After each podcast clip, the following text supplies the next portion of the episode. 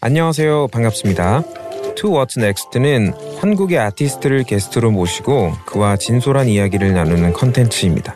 아티스트들이 인생에서 어려웠던 점을 솔직하게 털어놓고 그것을 어떻게 극복했는지 또 그들이 기대하는 앞으로의 모습은 어떤 것들이 있는지 이야기해 볼 건데요. 오늘 우리와 함께 할 분은 박지민 씨입니다. 박지민 씨는 유년 시절을 태국에서 보내고 한국으로 돌아왔죠. 그녀가 음악을 시작하기 전까지 우리가 알지 못했던 어려움이 있었는데요. 과연 그 이야기에는 무엇이었을까요? 저는 음악에는 별로 관심이 없었어요. 뭔가 수영, 이렇게 좀 활동적인 운동 쪽으로 되게 관심이 있었다가 부모님 둘 다 음악을 하시고 또 음악을 좀 가깝게 접하다 보니까 조금씩 관심이 있다가 어, 엄마랑 같이 좀 기타를 치면서 음악을 하는데 뭔가 이렇게 제가 들어도 약간 나쁘지 않은데 이래서 태국에는 학원이 없다 보니까 한국에 와가지고 이제 정식적으로 배워보자 해서 왔습니다. 외국에서 살 때는 제가 뭔가 좀 되게 행복하게 지냈던 것 같아요. 뭐 이렇게 뭐 스트레스를 받는다거나 뭐 무리 없이 잘 지냈었는데 한국에 오고 나서 어, 학교를 처음 갔는데 이제 머리를 뒤에서 이렇게 몰래 잘라서 자기네들끼리 이제 웃, 웃으면서 논다던가 아니면 이렇게 겨울에 패딩을 입었는데 패딩 이렇게 접착제를 붙여가지고 다 뜯어가지고 막 이렇게 망가뜨린다던가 어, 도저히 못 참겠더라고요. 그래서 한번 이제 일기장에 그냥 태국을 그냥 태국 가고 싶다 이렇게 적어놨었는데 이제 그게 상담이 돼버린 거예요. 아, 이 학교에 있지 안, 있는 게 행복하지가 않냐 이러면서 이제 그때 선생님한테 다 얘기를 했었죠. 그때 이제 장래 희망을 쓰는 그 시간들이 있어요. 근데 거기에서 저는 음악을 하는 노래하는 사람이 되고 싶다라고 적어서 어, 선생님이 그럼 이번 학예회 때 애들이랑 같이 뭔가 음악 이렇게 장기 자랑 하는 거에서 너가 노래를 한번 애들 앞에서 해보는 게 어떠냐. 그래서 이제 학예회 때 노래를 했는데 그날 이후로부터 거기에 있는 친구들 중에 음악하는 그 친구들의 그룹이 있었어요. 그 친구들이 저한테 와서 막 친구하자, 막 같이 놀자 이래가지고 그때부터 좀 학교 생활이 풀렸던 거죠. 음악으로 인해서. 어렸을 때 오디션을 본 거는 진짜 좋은 기회였다고 생각을 해요. 이제 데뷔를 해야 하는 나이에서는 조금 아쉬웠던 게 연습을 조금 더 하고 나갔으면 어땠을까라는 생각을 좀 했었어요. 제가 15살 때 데뷔를 했으니까 그때쯤 이제 연습생을 할 나이고 이제 막 배우고 보컬 레슨, 뭐 댄스 이런 거 다 배울 나이잖아요. 근데 이제 그 나이에 저는 그게 완벽하게 갖춰지지 않은 상태에서 데뷔를 해, 했어야 하니까 항상 무대를 섰을 때 아쉬움이 많아서 또 완벽주의자 막 이런 성격이 조금 있어가지고 항상 아쉬움이 남다 보니까 아 연습 좀만 더 하고 나올 걸 막 이런 생각을 좀 했긴 했었죠. 어, 일단 저는 성격이 굉장히 자유분방하고 또 솔직하고 뭔가 얘기해야 될 것 같으면 바로바로 바로 얘기를 하는 스타일인데 회사에 대한 압박감도 조금 있을 거고 뭔가 어쨌든 제 이름으로 소속된 회사한테 제가 다른 말을 해서 뭔가 패를 끼치는 걸 또 너무 싫어하잖아요. 그, 그러면 또 안 되고 하, 하다 보니까 나는 도대체 누군가? 나는 어떻게 행동을 해야 하는가? 이런 말을 해도 되는가? 라는 고민이 처음으로 많이 생기던 시기였어요. 그래서 어, 음악을 한다고 했을 때 한국에 처음 왔는데 생각보다 음악만 해서 되는 게 아니라 뭔가 다른 것들도 다 많이 좀 포기를 하고 갖고 가야 되는 게 많구나라고 생각을 했죠. 지금부터 들으실 내용은 그녀가 어린 시절 데뷔하며 겪어야 했던 문제들과 길어진 공백기에서 힘들어하던 이야기입니다. 과연 그녀는 어떻게 극복해냈을까요? 공백기가 좀 다른 가수들에 비해서 좀 길었었잖아요. 근데 이제 저도 그런 댓글들 되게 많이 봤어요. 아, JYP 데려가 놓고 왜 지민이 뭐 음악 안 내주냐. 그랬는데 이제 저는 그 2년 동안 사실 음, 뭐 대중적으로 이렇게 뭔가 보여진 건 없었지만 혼자서 진짜 많은 그런 생각과 음악에 대한 진짜 모든 슬럼프들을 다 그 2년 동안 겪었어요. 뭐 내가 지금 이 음악을 하는 게 맞냐서부터 시작을 해서 나는 하면 어떤 음악을 해야 될까? 그냥 빵집을 할까? 어, 빵 맛있지. 뭐 이런 것부터 시작해서. 아까도 말했다시피 굉장히 행복한 그런 생활을 했었고, 행복한 사람이었고, 그러다 보니까 한 번도 제가 우울해하거나 그런 걸 상상을 못했어요. 제 인생에서. 막상 그 시기가 저한테 오니까 그게 좀 혼란스러운 거예요. 약간 내가 자아가 몇 개 있나? 내 안에 좀 다른 사람이 있는 건가?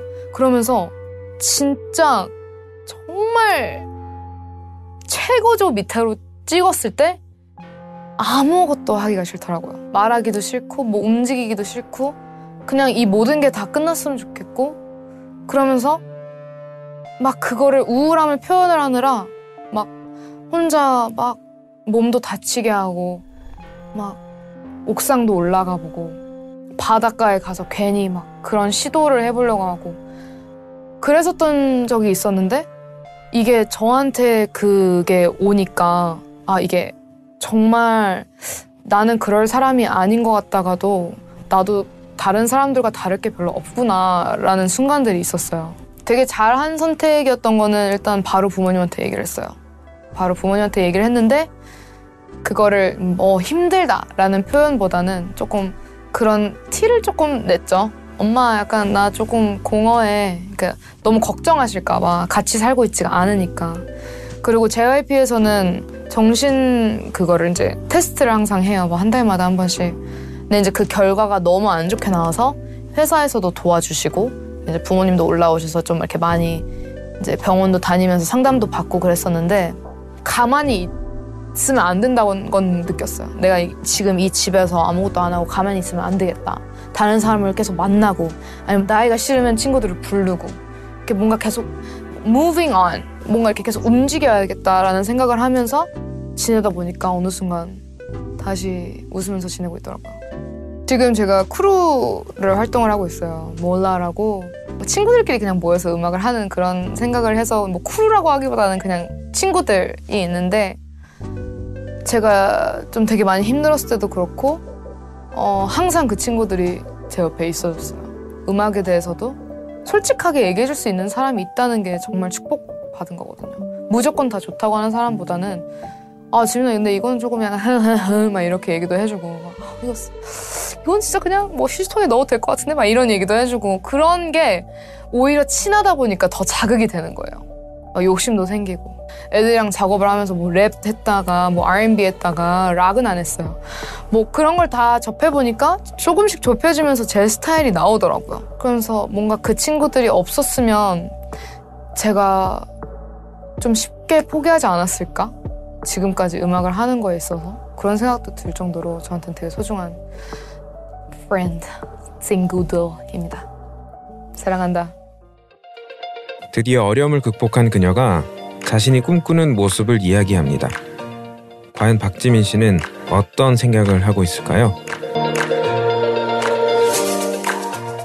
사실 JYP를 떠난다는 거에 있어서 막 우울한 느낌보다는 그냥 아 새로운 학교를 전학 가자라는 생각으로 있었어요. 아 이 회사도 너무너무 좋고 하지만 뭔가 내가 다른 회사에서 좀 더 배우고 싶다라는 생각도 있었고 그러다 보니까 좀 자연스럽게 회사에서도 아 너가 이제 하고 싶은 거를 하러 자유롭게 응원한다 라고 저도 그동안 너무 감사했다 이런 감정으로 이제 떠나게 되었는데 그런 회사가 많이 없어요.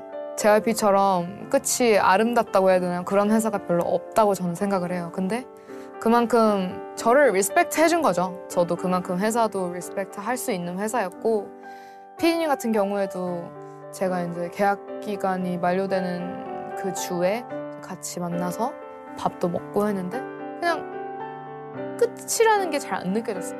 그냥 밥 먹고 다음에 또 보자. 뭐 응원할 게 뭐 필요한 거 있으면 언제든지 연락을 줘라. I'll be always there for you. 뭐 이렇게 말씀해 주시는데 나는 진짜 나중에 2, 30년 후에 음악을 해도 그리고 그런 후배가 생겼을 때 진짜 피디님처럼 후배를 케어할 수 있는 그런 사람이 돼야겠다라고 들었던 분이기 때문에 진짜 정말 인정하기 싫지만 정말 행복하게 나왔어요. 사실 저도 어디로 튈지 몰라요. 그냥 확실한 건 멈추지 않는다는 것. 뭔가를 계속 도전해 나가고 시도해보고 부딪혀보고 좌절해보고 또 우울한 시기가 왔을 때 다시 올라서보고 그런 걸 두려워하지 않는 사람이 되는 게 저의 앞으로의 목적이고 목표이고 음악적으로도 진짜 다양한 걸 하고 싶어요. 뭔가 하나에 구 이렇게 고립되어 있지 않은 음악에 있어서는 끝이 없다고 저는 생각을 해요. 근데 그게 내가 가만히 있으면 뭔가 이루어진다? 그런 거는 절대 없거든요. 내가 움직여야 하고 뭔가를 시도를 해봐야 되고 시작을 해야 되고 그 첫 스타트를 끊는 거는 내 몫이기 때문에 드라마틱하게 아 난 이렇게 해버리면 뭐 언젠가 나한테 기회가 있어서 뭔가 좋게 절대 없거든요. 내가 뭔가를 누구를 만나고 내가 시도를 해보고 내가 시작을 해야 그것도 저는 성장을 한다 생각을 해요. 그래서 계속 찾는 거죠. 부딪히고 아 이런 걸 해보자. 안 돼? 그럼 다른 거 해보자. 이것도 안 돼? 그럼 이거 해보자. 어 돼? 돼? 어 이러고 이제 또 파티하고 그러니까 멈추지 않는 거예요. 집에서 나가라는 거예요. 제발 집에서 나가라. 그러니까 지금 당장 이 영상을 보고 있는 사람들 끄고 나가세요. 아니 제, 제 영상 끝까지 돼요. 나. 하고 싶은 음악은 앞으로 좀 한국에서도 많이 사랑을 받았으면 하는 음악이에요. 뭔가 한국 사람도 외국에서 부르는 그 아티스트의 음악처럼 그런 음악을 좀 자주 듣고 자주 접하고 그런 음악을 좀 많이 하고 싶어요. 저는 에이션이 외국을 가서 음악을 한다는 거에 대해서 좀 쉽지는 않잖아요. 더 크다 보니까. 근데 그걸 좀 더 좁혀서 인정을 받, 받는 날이 오지 않을까 생각합니다. Cheers to what's next. 그녀의 이야기는 여기서 끝입니다. 들어주셔서 감사합니다. 이 팟캐스트는 동영상 버전도 제작되어 있으니까요. 다이브 스튜디오 유튜브 채널을 방문해 주시면 그녀의 솔직한 모습을 더욱 생생하게 보실 수 있을 거라 믿습니다. 구독과 좋아요, 알림 설정까지 부탁드릴게요.